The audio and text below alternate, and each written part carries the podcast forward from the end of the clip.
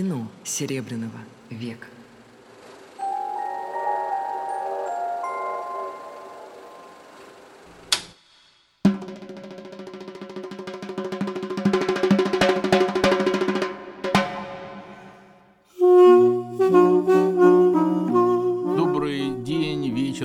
Дорогие радиослушатели. Я Александр Ласкин, и мы с вами продолжаем разговоры о кино Серебряного века. Но начать я хочу не с начала 20 века, а с конца 20 века, из такой как бы личной истории. Как-то я сидел дома у питерского поэта Виктора Кривулина, он был редактором моей первой книжки, и мы с ним, представьте себе, обсуждали Сергея Дягилева, и он сказал две такие удивительные фразы. Вообще много удивительных фраз от Кривулина слышал, но вот это были одни из самых, может быть, центральных. Во-первых, он мне сказал, что ему в этот день, ему в эту ночь снился Дягилев. Во-вторых, он мне сказал о том, что вот кончились люди проективного мышления. Как бы те люди, которые в каком-то смысле организуют нашу жизнь. Вот человек, о котором мы с вами сейчас будем говорить, он, безусловно, относится к людям проективного мышления. Его звали Александр Алексеевич Ханжонков. И действительно, всякий раз, когда он что-либо делал, так сказать, речь шла не о каком-то конкретном фильме, а о неком проекте, да, так сказать, о некой попытке изменить культурную ситуацию, как-то на нее повлиять, сделать что-то такое, что ее максимально улучшит. Словом, это был большой ум, голова, говоря по-другому. И, конечно, сравнение с Дягилевым тут абсолютно подходит. Дягилева мы с вами еще раз сегодня вспомним, но вот пока все-таки о другом.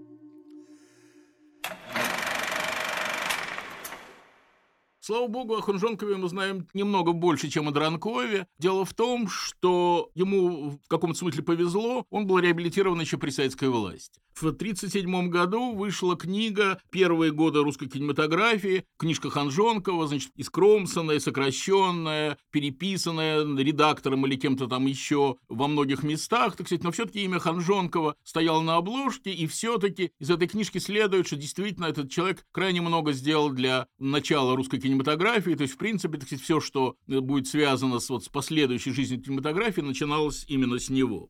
При всей грандиозности своих планов, а планы у него действительно были грандиозные, мы с вами про это сейчас поговорим, он был необычайно мягким человеком. Согласитесь, не каждый менеджер мягкий человек, чаще всего как бы эту породу людей отличает такая максимальная жесткость, а вот Ханжонков был человек замечательно мягкий, мечтательный, и вот именно таким его сыграл Олег Валерьянович Басилашвили в фильме «Раба любви». Понятно, что в этом фильме его фамилия не Ханжонков, а Сава Яковлевич Южаков, но, так сказать, как бы не узнать Ханжонкова в нем невозможно, и даже буква «Ж» об этом свидетельствует делает Ханжонков, Южаков. Да? И вот э, невозможно забыть интонацию, с которой Басилашвили произносит. Помните, как мы снимали «Войну и мир»? Средняя полоса России. Средняя полоса России. Вот действительно, он был такой мечтательный, мягкий человек. Значит, на студии долго обсуждалась история о том, как однажды один его сотрудник украл кинопленку. И, конечно, за этим должно было последовать его увольнение, штраф, э, суд, там все что угодно, потому что кинопленка стоила больших денег. Но все получилось совсем иначе. Ханжонков вызвал к себе этого значит, сотрудника, выяснил его обстоятельства. Оказалось, что у него серьезные материальные затруднения, и он его не только оставил у себя на студии, но повысил ему зарплату. Так сказать, не воруй, ты будешь получать денег, значит, намного больше, чем, чем прежде.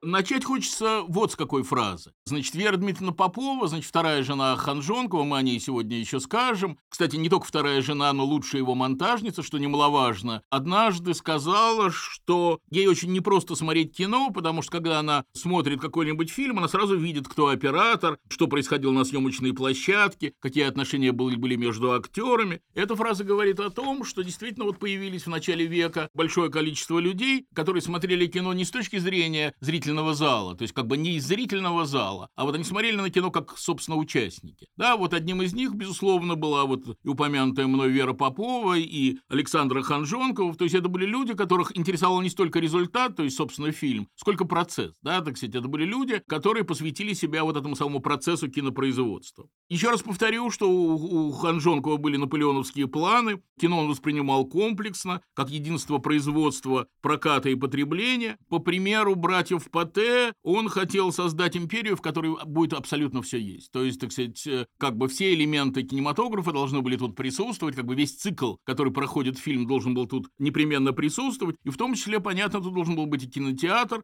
И вот он, он был построен на Триумфальной площади в Москве, открыт в 2013 году, и до 2004 года существовал, собственно, под названием «Дом Ханжонкова». Единственное, чего не хватало до некоторого времени вот в этой самой империи Ханжонкова, не было фабрики киноаппаратуры, но в 15 году эта фабрика начала строиться, но вот как бы не хватило времени, потому что в 17 году уже наступила революция, это, кстати, так бы вот как бы этот цикл, цикл, который вмещает все, все элементы кинематографии, был бы окончательно завершен. То есть это было действительно образцовое хозяйство, абсолютно образцовое хозяйство. И об этом, кстати, свидетельствует, кроме вот тех фактов, которые я уже назвал, вот такой крохотный, казалось бы, факт, кстати, но он необычайно, мне кажется, характерным. Каждое утро сотрудники кинофабрики Ханжонкова получали завтрак. Да? Судя по тому, что вот в этом самом в воспоминаниях мемуариста ничего не говорится про столовую, как видно, завтрак им приносили к месту работы, то есть к месту службы, там, в монтажную или, собственно, на студию. Таким образом начинался этот э, самый день день. Если вы помните, когда мы с вами обсуждали историю театра, я вспоминал вот, значит, встречу в Славянском базаре, и такой удивительный факт. Немирович Данченко, вместо того, чтобы говорить о каких-то грандиозных перспективах, начали говорить о том, что вот, значит, в театрах гримерных грязно, накурено, ну и так далее и тому подобное. То есть, так сказать, вот, казалось бы, какие мелочи. Ну, какие тут окурки, когда речь идет о создании некоего нового замечательного театра, но вот для этих людей абсолютно все было важно. Каждая мелочь для них имела значение, потому что вот в этом самом целом, да, который называется Московский художественный театр, каждая деталь должна была быть на своем месте. И, и они как бы за каждую эту самую деталь отвечали. Вот так же за каждую деталь, за каждую подробность жизни студии Ханжонкова отвечал ее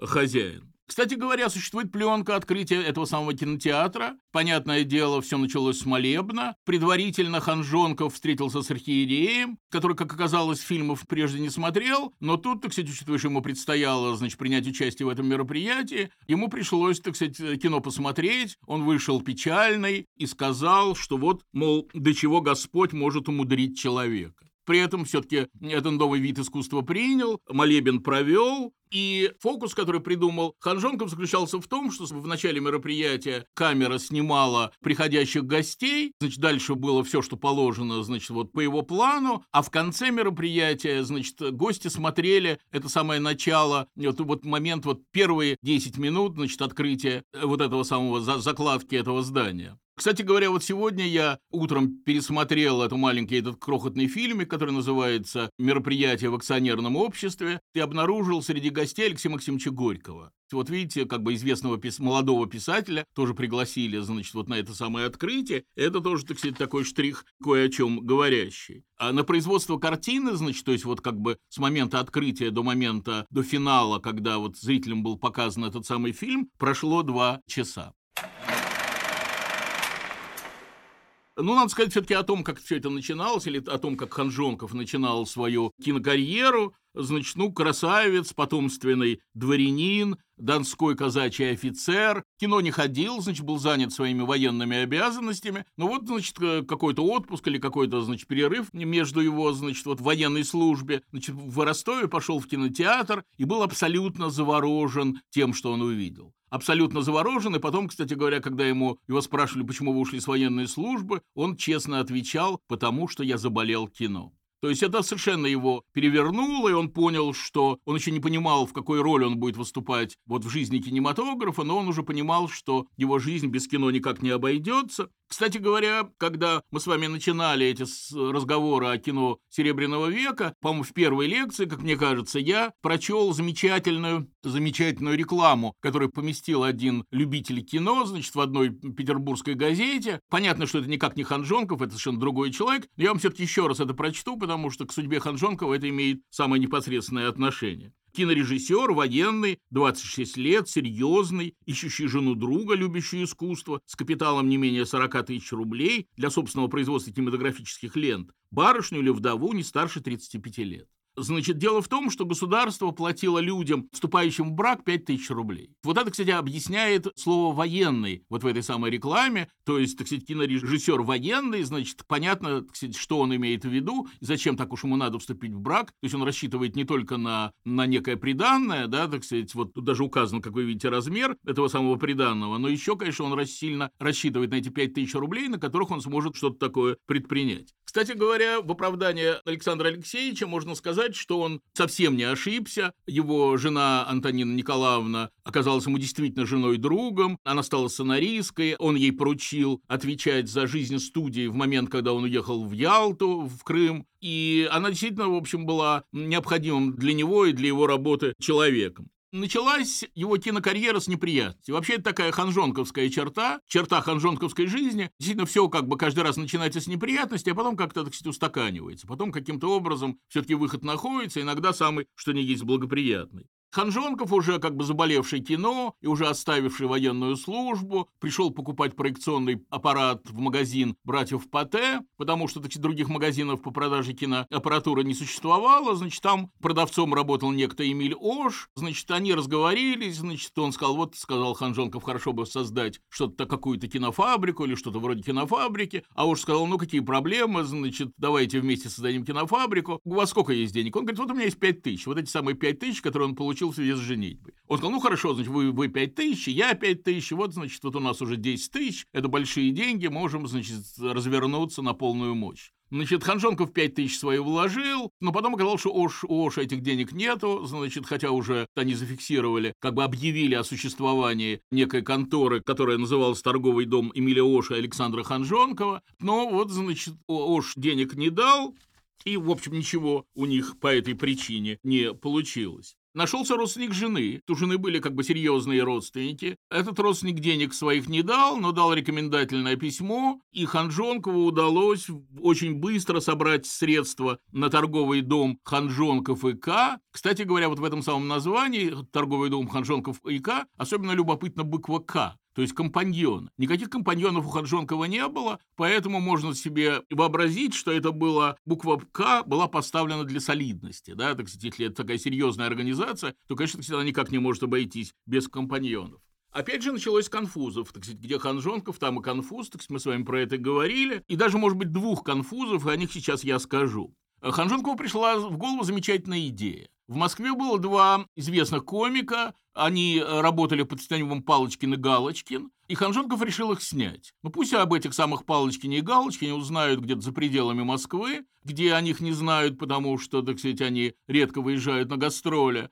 Он начал их снимать, и поставил камеру в одной точке, как это было принято в те времена. И когда проявили пленку, выяснилось, что рамкой кадра отрезаны головы актеров и ноги, да, так сказать, то есть в кадре только исключительно только туловище. Поэтому, если вы посмотрите фильмографию Ханжонкова, вы увидите, что около этого фильма написано, что фильм не закончен. Так сказать, много потрачено было денег, много усилий, но как бы в результате ничего не получилось. Следующая идея, и тоже фильм был не закончен, была еще лучше, то есть, так сказать, просто совершенно замечательная идея, он решил поставить поэму Пушкина «Цыгань». Да, как бы цыгане, это страсти роковые, это вообще, так сказать, всякая экзотика. И пока шли репетиции, все было совершенно замечательно. Цыгане пели, плясали. В общем, все, что положено им делать. Но вот когда появился этот страшный одноглазый аппарат, он же кинокамера, то цыгане ужасно перепугались сказать, и делать ничего не могли. То есть они смотрели завороженно на этот аппарат, и все, что они до этого проделали с режиссером, или все, что они подготовили с режиссером, они забыли.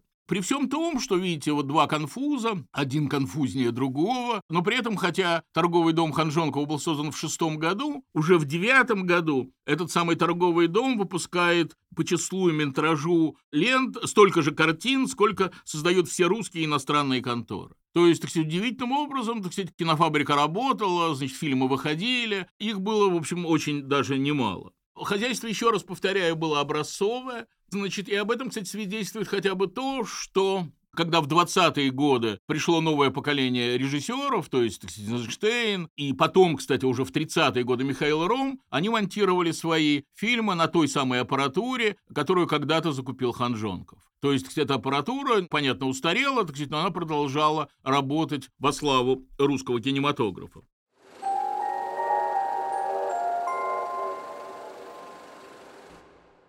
Итак, значит, перед Ханжонковым стояла задача создания русского кинематографа, то есть именно русского кинематографа, в котором все будет, так, сказать, так же, как и в, во всех цивилизованных странах. Значит, своего кино, мы уже про это как-то говорили, в России не было. Пленку, аппаратуру и опыт везли из Европы. А вот тут все будет как бы отечественное. Да? Это, кстати, это очень как бы важное обстоятельство.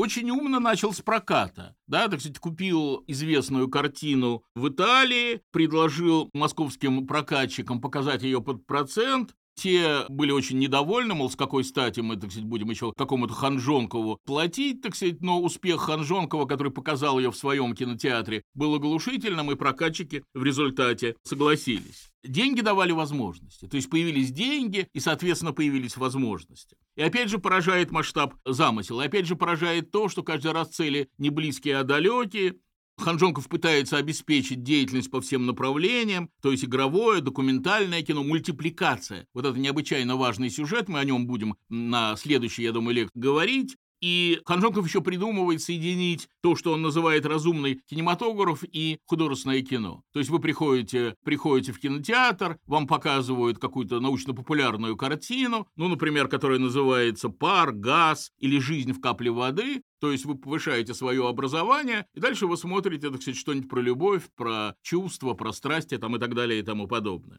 Чтобы гимназисты приобщались к этому разумному кинематографу, Ханжонков бесплатно раздает билеты, это, кстати, тоже такая необычайно важная акция. И вот еще, кстати, одно, о чем нельзя не сказать. Ханжонков придумал каскадеров. Да, так сказать, он на фильме «Жизнь за царя» с 13 года, он понял, что артисты пугаются, да, так сказать, не всякий артист, так сказать, согласится ездить на лошади, там, прыгать, бегать, ну и так далее и тому подобное. Лучше, так сказать, все-таки, чтобы это делали каскадеры, так сказать, которые можно снимать со спины, и зритель не различит, кто есть кто. Понимал в секретах успеха, тоже необычайно важно. Это было свойственно и Дранкову, мы про это с вами говорили, но это в той же степени было свойственно и Ханжонкову. Значит, он понимал, что, конечно, нужна какая-то документальная сенсация. Ну вот документальная сенсация, которую он снимает, значит, его операторы запечатлели экспедицию на Северный полюс. Как выглядит этот Северный полюс? Что там происходит, никто, понятно, не знал из зрителей. А вот тут, так сказать, вот, э, рискуя своей жизнью, операторы совершают некое путешествие. В результате, так сказать, вот огромное количество российских жителей вот может познакомиться и узнать все-таки, что на этом самом Северном полюсе происходит. Или, например, он снимает похороны Толстого. Да, так сказать, снимает похороны Толстого, понимает, что тут нужно быть абсолютно максимально точным, и максимально, как бы, информации должно быть максимально много, поэтому он снимает похороны Толстого двумя камерами. И вот э, мы видим на экране, что, значит, опускается гроб, и студенты встают на колени. А вот кто-то из студентов не хочет вставать, так сказать, явно не желая встать, продолжает стоять, и вот камера все это фиксирует. То есть мы получили такой замечательно важный документ, который свидетельствует о том, что происходило в этот день не боялся прогореть. Вот тоже очень для менеджера важное качество. Не боялся прогореть, если, например, это сулило какой-то успех в будущем создал систему звезд, да, так сказать, то есть он первый создал систему звезд, у него на киностудии работала и Вера Холодная, Иван Мажутин, и Витольд Полонский, и если зритель видел на афише, что этот фильм снят на фабрике Ханжонкова, то он понимал, что кого-то из своих любимых артистов он э, увидит. И действительно, так сказать, вот э, как бы привычка к артисту, да, так сказать, который снимается в этом фильме, он через какое-то время снимется и в следующем фильме, вот эта привычка к артисту, к любовь к артисту, да, привязанность к артисту, так, наверное, будет сказать более правильно, это все вот, значит, появилось с легкой руки Александра Алексеевича. Значит, когда понял, что в кинотеатр приходит интеллигенция, ну, в, том числе студенческая молодежь, значит, стал издавать журнал «Вестник кинематографии», в котором, так сказать, рассказывалось, так сказать, и о фильмах, и о личной жизни артистов, так сказать, ну, в общем, какая-то там была информация, которая касалась кино, но вот, может быть, и более важное, более существенное, Ханжонков одним из первых осознал важность сценария и сценариста. Если вы помните, когда мы начинали наши разговоры, я вспоминал фразу Виктора Борисовича Шкловского, который цитировал своего знакомого хозяина кинофабрики, который якобы говорил, у меня сценарий пишет жена, она окончила гимназию. Так вот это теперь не прокатывало. Да, так сказать, нужен настоящий сценарист, нужны настоящие сценарии. И вот ради этого Ханжонков создает литературно-сценарный отдел, в котором работают профессиональные сценаристы, которым руководит, кстати говоря, его жена, человек литературно не, ну, не бездарный, скажем так, так сказать, и действительно как бы это обеспечивает некий уровень того, что Ханжонков делает. Стратегией Ханжонкова был не только разброс жанров, но захват разных слоев населения. Вот, значит, фильм, его как бы хит, скажем, сегодняшним языком, фильм «Оборона Севастополя» 2011 года. Это вроде как такой блокбастер начала века, и действительно до этого русская публика не видела фильмов такой длины, ну, такого масштаба и такой длины. Фильм длился час сорок минут. Ну, во-первых, значит, замечательно точно угаданный момент. Одиннадцатый год, значит, Россия уже готовится к войне, идут разговоры про войну, и поэтому такой патриотический фильм, в общем, он как бы хороша ложка к обеду, так сказать, он как бы к месту. И действительно, Николай II, значит, к которому ездил Василий Гончаров, выделил на этот фильм 40 тысяч рублей золотом, так сказать, это очень крупные, очень крупные деньги. И это было такое гигантское предприятие, которое потребовало вагона костюмов, бутафорских бомб, которые взрываются, но не причиняют вреда. И Николай, кстати говоря, мало того, что он дал деньги, он еще дал согласие на потопление корабля. То есть Николай согласился, что будет потоплен корабль, значит, для этого корабль привязали к подводной лодке, и таким образом, значит, вот получилась одна из самых эффектных сцен в этом самом фильме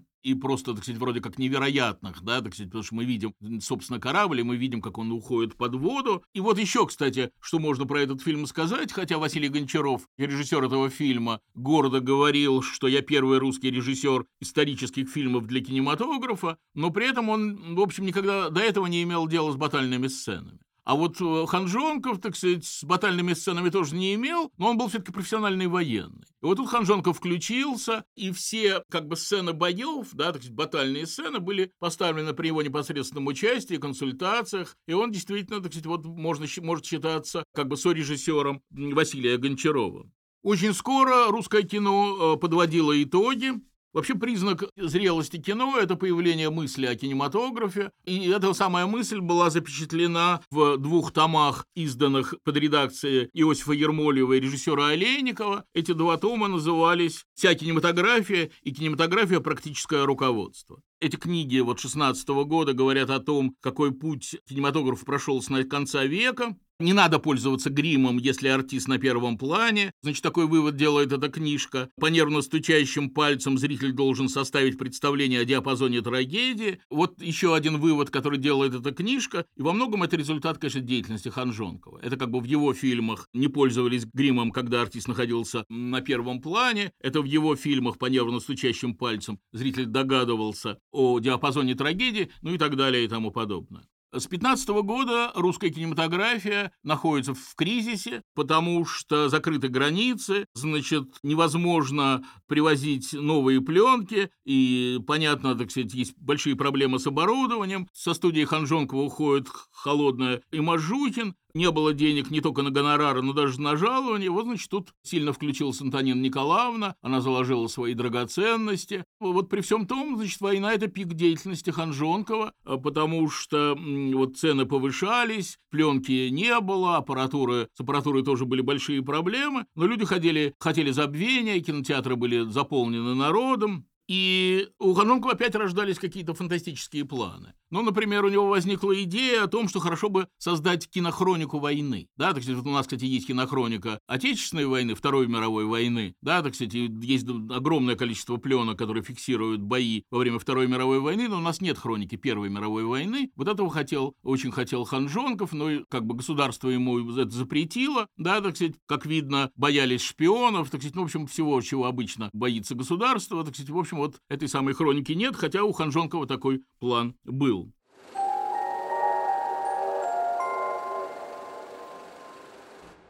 Я уже говорил про то, что Ханжонков не боялся проигрывать, у него был кураж, то есть проиграл сейчас, потом наверстая, но все-таки один проигрыш оказался фатальным. В 2015 году Ханжонков поспорил, что он пройдет по тонкому льду и, э, ну, как бы перейдет таким образом э, реку, ну, казалось бы, в 37 лет можно было быть немножко осторожнее, но это так совершенно не про Ханжонкова. И он провалился и час провел в холодной воде. Да, так сказать, его час не могли спасти. В те э, далекие времена ревматизм или не лечился совсем, или лечился, так сказать, очень с большими сложностями. И через некоторое время Ханжонкову пришлось встать на костыли, а потом пересесть в инвалидную коляску. Ну, казалось бы, как бы все, да, так сказать, как бы судьба Ханжонкова завершена, но не тут-то было. Кстати говоря, конечно, главная для него катастрофа была не вот эта история с э, речкой и с э, тем, что он час провел в воде, хотя, это, кстати, конечно, это, это очень печально. Самой главной катастрофой для него была Октябрьская революция. Вот Октябрьская революция перечеркивала планы по созданию русского кинематографа под патронажем Ханжонкова.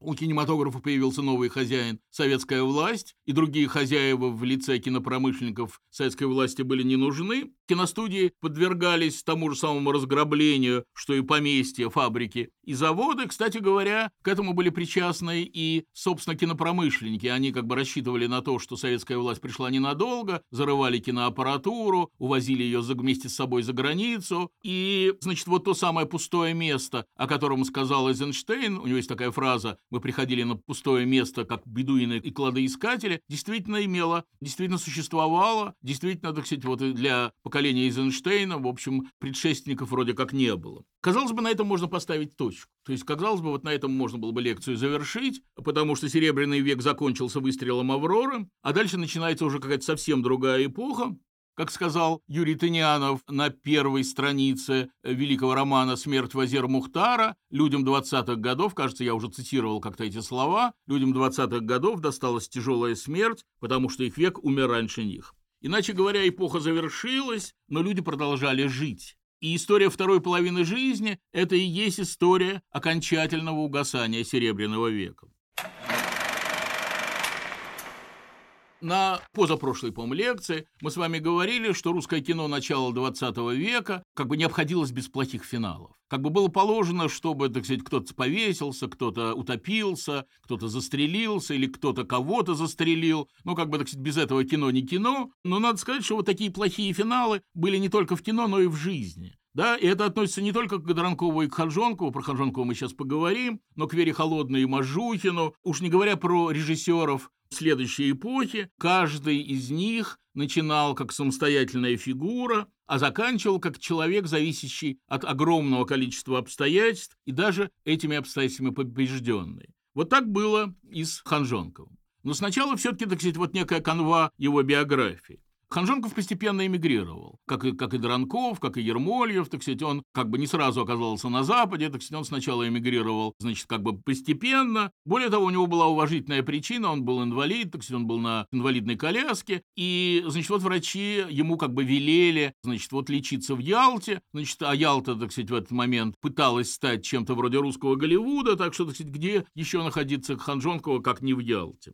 Провожая Ханжонкова на вокзале, московском вокзале, рыдала одна барышня. Значит, это была вот эта уже упомянутая мной Верочка Попова, лучшая монтажница его студии. Она была на 20 лет его младше. Когда она видела хозяина, она всякий раз вспыхивала. И пока она и он не связывают друг с другом свою жизнь, но скоро это произойдет. Так вот, значит, сперва Ялтинская студия, Ялтинская утопия, можно сказать, с прицелом на как бы создание нового Голливуда, как бы русского Голливуда. Опять, понятно, мы уже к этому привыкли, начинается все с неудачи. Празднуют начало съемок, съемок фильма «Король Парижа», и Евгений Бауэр, лучший ханжонковский режиссер, выходит из ресторана, оступается, падает и ломает шейку бедра. Потом очень быстро умирает. Переломы шейки бедра тогда тоже лечили очень плохо, как бы это был такой приговор своего рода. Значит, вот Бауэр умер. Ну вот нашелся человек, который предложил доснять этот фильм. Этим человеком был 18-летний юноша, помощник художника, даже не, не художник, а помощник художника на этой ленте. Его звали Лев Кулешов, это будущий выдающийся советский режиссер Лев Владимирович Кулешов. Вот так начиналось, начинался его путь в кино.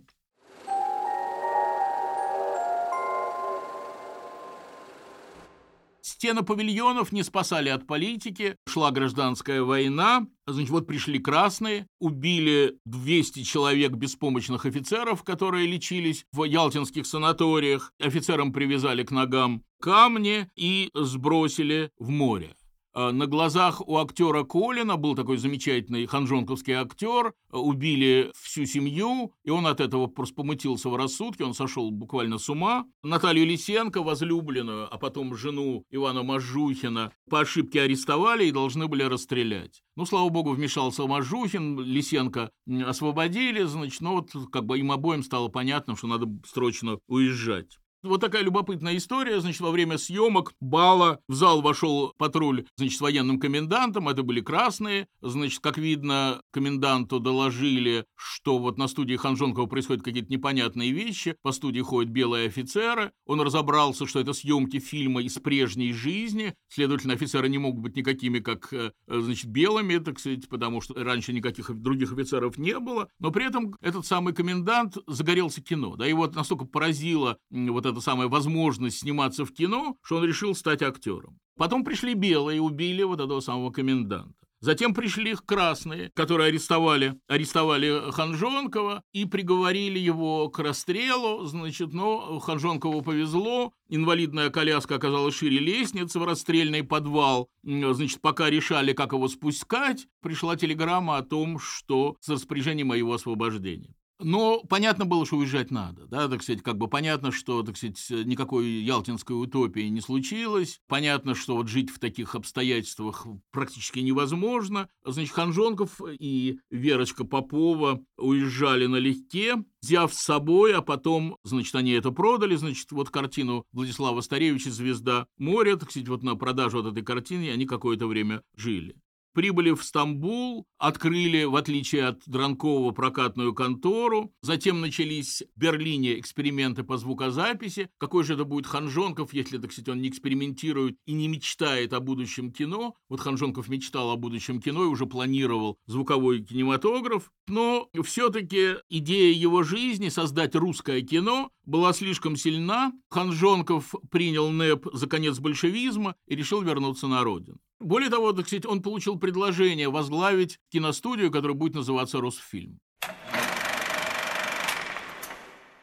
Ханжонков вернулся. В честь э, вернувшегося Ханжонкова устраивают банкет, на котором зачитывают такое необычайно лестное для него приветствие Луначарского. Русфильм, не открывшись, был ликвидирован. То есть, так сказать, его как бы заманили в некую ловушку, да, так сказать, он, он как бы купился на это предложение, так сказать, но вот Русфильма тоже не случилось. И Ханжонкова приглашают консультантом в Госкино, значит, для надзора и для, так сказать, вот как бы контроля над ним, прикомандировывает трех партийцев, значит, которые сидят с ним в одном кабинете и внимательно следят за, за тем, что он делает. Значит, в 23 году умирает Антонина Николаевна, его жена-друг. Уже в это время какие-то у него есть отношения с Верочкой Поповой, которая занимает место Антонины Николаевны в его жизни. Дальнейшая жизнь была чрезвычайно непростой, но вряд ли без Веры Дмитриевны Поповой он бы с ней справился. Вот тут ему как бы вот так же, как ему повезло с Антониной Николаевной, с Верочкой ему тоже необычайно повезло. Сколь бы трудной ни была ситуация Александра Алексеевича, Верочка Попова всегда считала себя Золушкой, которой достался принц. К мужу, об этом свидетельствуют мемуаристы, она обращалась исключительно с Алексеевич, да, так сказать, то есть звала его исключительно по имени-отчеству, это тоже о многом говорит. В 27 году Ханжонкова судят за перерасход средств, и это, так сказать, конечно, в этом есть, так сказать, какая-то некое оскорбление, да, так сказать, человека, который сам распоряжался гигантскими суммами, да, и сам знал, на что их тратить, и сам решал, на что их тратить, вдруг оказывается увлечен в таком мелочном недосмотре. И дело в том, что, э, значит, в это время было принято решение централизовать советскую кинематографию, а так как для этого был, надо было найти мотив, ГПУ в одну ночь арестовала десяток людей, в том числе вот Александра Алексеевича. Ханжонкова приговорили к шести месяцам тюрьмы, в общем, по тем временам очень немного, а Верочку обвинили во враждебном отношении к советской власти. Это я цитирую вот постановление суда. Так вот, значит, самое враждебное отношение к советской власти выразилось в том, что она живет с мужем с лишенцем.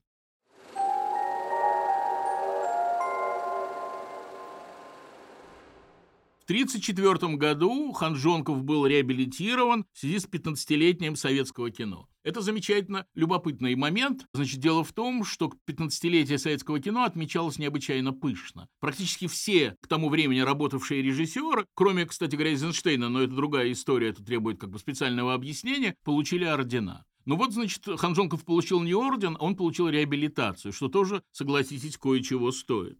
С 1935 года Ханжонков стал хлопотать о пенсии. Вот, кстати, тоже замечательный любопытный момент, потому что действительно вот перед людьми, которые как-то участвовали в жизни культуры прошлого, действительно стоял вопрос, действительно, а вот с чего им начислять пенсию, да? Ну, если, например, какому-нибудь Владимиру Аркадьевичу Телековскому, директору императорских театров, да, который был несколько десятилетий директором императорских театров, а после победы советской власти стал сначала кассиром на железной дороге, а потом директором сапожной мастерской на Октябрьской железной дороге, вот каким образом ему начислять пенсии Телековскому? Вот из, за те 20 лет, которые он был директором императорских театров, или за те несколько лет, когда он был директором сапожной мастерской? Это действительно очень такой существенный вопрос, которым были озабочены, значит, многие деятели русской культуры, которые достигли определенного возраста. Телековский пытался решить и решил, надо сказать, свою проблему через Мерхольда, который был к тому времени в добрых отношениях с советской властью и мог решить этот вопрос, а Ханжонков, значит, обращался к начальнику Госкино Борису Шумяцкому э, вот с таким письмом. Он писал Шумяцкому, если не можете мне предоставить работу, зачислите меня в инвалиды, чтобы я смог получать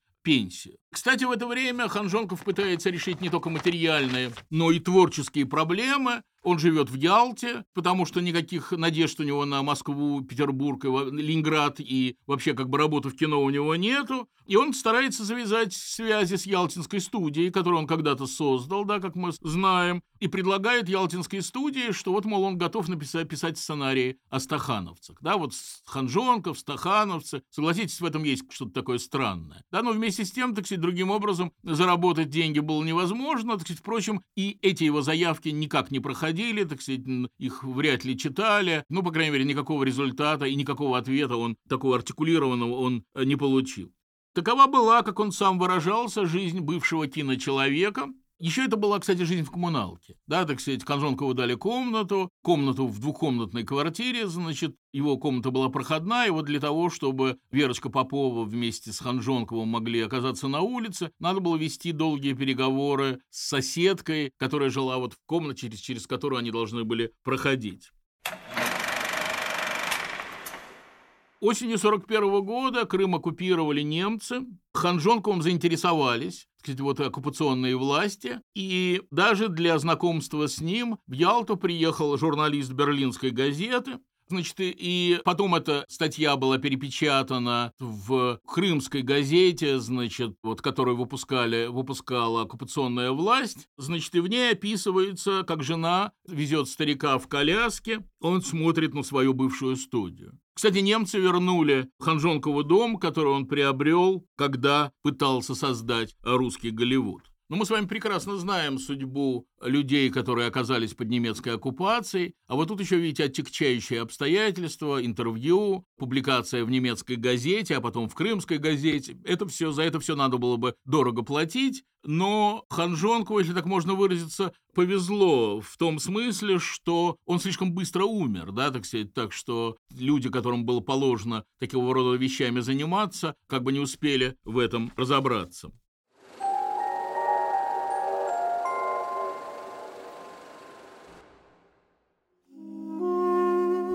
Умер Ханжонков в 45 году, так сказать, вот вскоре после победы в Отечественной войне. Значит, похоронен он в Ялте, вот ровно там, где он пытался создать и не создал русский Голливуд.